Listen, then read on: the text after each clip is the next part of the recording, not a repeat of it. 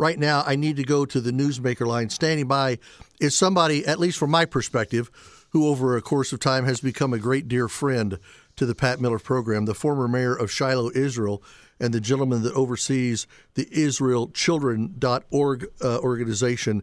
Uh, we're talking to our good friend David Rubin. Uh, David, good afternoon to you, sir. Well, thank you. Good to be with you, Pat. Yeah, and, and I'm glad you're there to be with us. Um, what what a horrific few days in the nation of Israel. As you know, Kim and I were just there back in late February, early March, and it's just amazing to see some of the places that we witnessed uh, now being uh, blown up, burnt up, attacked by missile, attacked by soldiers. This is a horrific day. In fact, David, I've, I've had a lot of people, and you'll know better. This, in fact, is the deadliest day in Israel's history, is it not? Uh, well, I think we could say that.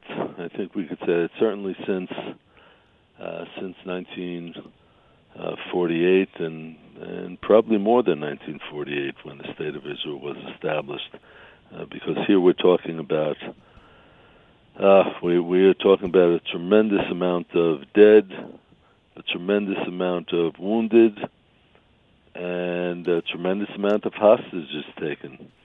Well, by the Hamas terrorists. Well, and some of the videos I've seen, and I'm going to be honest with you, David, I watched about three of them. I couldn't watch anymore. They're they're too brutal. What they were doing to women and young girls was more than I could stand.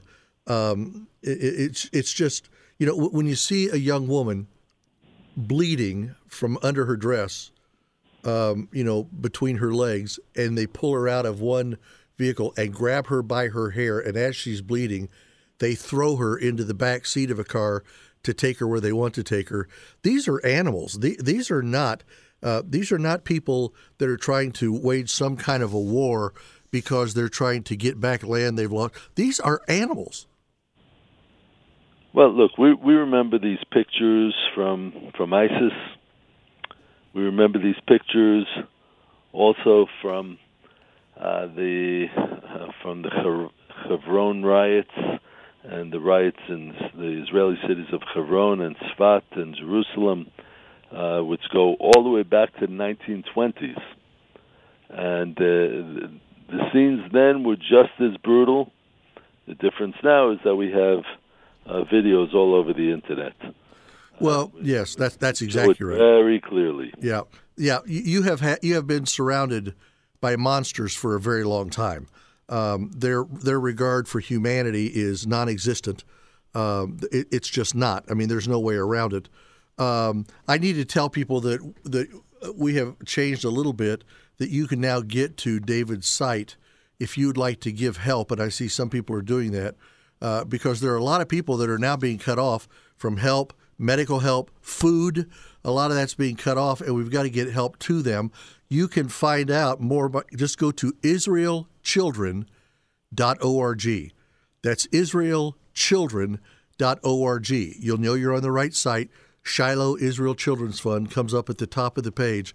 Uh, but it's talking about a lot. The reason I'm sending you there is you can donate uh, to this cause, as I'm doing right now, David, and we can donate to that cause from here in Indiana to show those of you in Israel we have not forgotten you.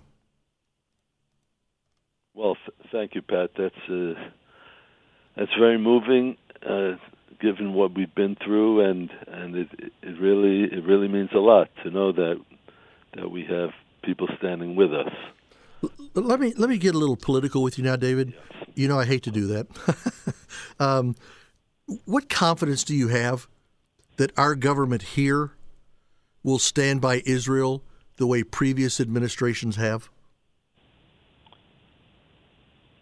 Well, the fact is that previous administrations have not. Uh, the even the Trump administration, which was the most supportive of all of them, uh, after a couple of weeks, the pressure starts on Israel. I mean, what's what's been happening is that Hamas fires rockets at Israel. Hamas and Fatah, the other terrorist organization, uh, they they they shoot at Israeli civilians. They shoot at people's cars. I mean, you you know, Pat, I, that I was wound, shot and wounded in my Yes. car, and my, and my three year old son was shot in the head. Correct. Uh, the, these these are savages, and and when when people act like that, you know that you're not dealing with rational people. You're you, you're just not. You're just not. And uh, so so what what what do we do about it? What what what does a sane people do about it? hmm And the bottom line is that we have to fight these battles ourselves. Uh, we, we we need the, all the help we can get. We're, we're, we'll welcome all the help that we could get. But the the fact is that the that the American government, like most governments around the world, have not really stood with Israel once Israel starts winning. You know, we we we have all, all these rocket attacks. We have all this hostage taking, and true, this time it's far worse than the other times. But what always happens is that once Israel really starts fighting back and starts winning, then the whole world is in a state of alarm. Yeah. What can we do to stop them? They'll send the the head of the UN and they'll they'll send the Secretary of State and and all these European leaders and the European Union and they they all come and they give their self righteous uh, preaching to Israel and saying you you have to agree to a deal. You have to agree to have a ceasefire. Well, there's a point at which that has to end. There's a point at which Israel says no enough. We really have a right to defend ourselves. It's not just a slogan. And I hope and I pray that Netanyahu, especially especially since he's nearing the end of his career, and I know he's very concerned about his legacy. If he wants to have any legacy left, he's going to have to wipe out ISIS completely. And that's going to take a number of weeks, maybe maybe even a few months. I to, to that end, I thought it was interesting that, that your prime minister this morning, Benjamin Netanyahu, uh, made the statement that we have to redevelop the Middle East. In other words, what the Middle East now is not what the Middle East is going to be when this is done. Well, that that's only going to happen once we defeat our enemies. Uh, once once the you know this myth of the of the Palestinians uh, deserving their own state. Once once that myth goes out the window, uh, then there can be great progress in the Middle East and great cooperation. You know, you talked about how some people, as soon as you get in, and usually this is what happens. Somebody somebody throws a huge boulder at Israel, and as soon as Israel starts to throw a few pe- uh, pebbles of gravel back at them, somebody over here starts screaming, "Well, it's time for a ceasefire! It's time for a ceasefire!" I was astounded, absolutely astounded, that yesterday morning, Sunday morning here in the U.S., Alexandria Ocasio Cortez, Congresswoman from New York, not my favorite, was already calling for the fact that Israel must do a ceasefire. Why must Israel do a ceasefire? Why isn't she screaming at Hamas, you guys need to do a ceasefire? You guys didn't start this. Why? Because she wants to see Israel destroyed. I'm not just sta- saying that. she wants to see Israel destroyed, as do her close colleagues in Congress, in the Democratic Party, in the left wing of the Democrats. Uh, that's what they want. Yeah. And Biden, you know, Biden will give some nice words right now. I guarantee you, within two to three weeks, Biden will be pressuring Israel. Yes, absolutely. You know he will. Um, we're having a little bit of trouble right now trying to find out exactly where he is. Uh, the the word that I'm getting from a couple of sources in D.C. is that in fact he closed down uh, the news dome for the day, which means no more news, no more this, no more that. And some are saying that he's actually on a plane somewhere. And somebody told me they well maybe he's actually on a plane toward the Middle East to help negotiate. That would be that would be striking to me. I can't imagine that's what's going on. Well, that would be tragic. And as I said, if Netanyahu wants to have any career left, he has to say no. Yeah. No, you're exactly right. Um, latest I'm seeing 900 dead, 2,500 injured, um, which is just amazing. uh, nine Americans among the dead. I'm not sure how many Americans among the injured.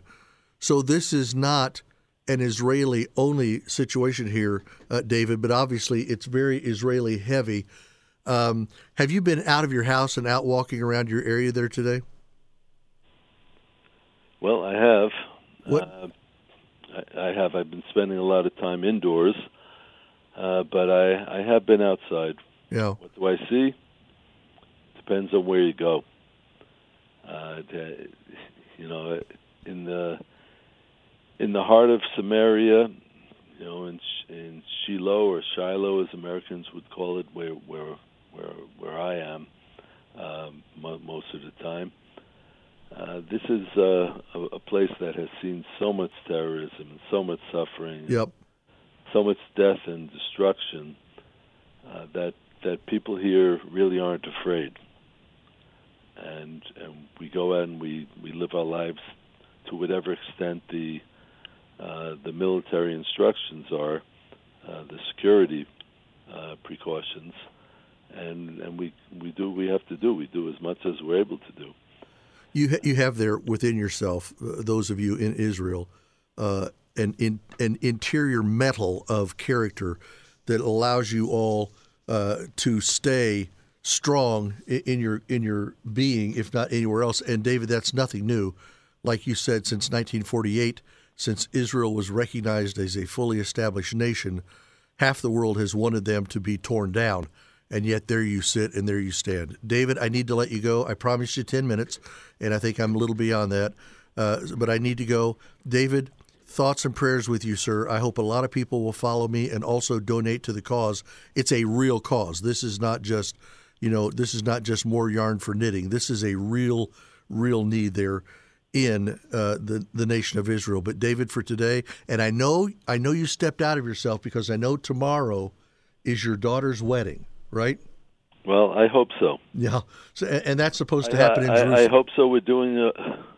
It was already scheduled before this whole thing started, and it's. It, we know that it's a wartime uh, wedding. We want to go forward with it on the as planned.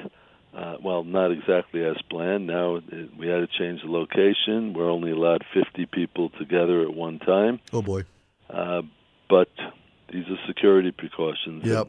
You you got you have to do what you have to do. It's going to be even lower. Yep. I have no idea. We'll, Yep. we'll find out. We we live from day to day sometimes. Thoughts and prayers But I- and but- but I donations to appreciate you. The support and the and the caring, and you know people should just get online and go to the Shiloh Israel Children's Fund, uh, IsraelChildren.org, Yep.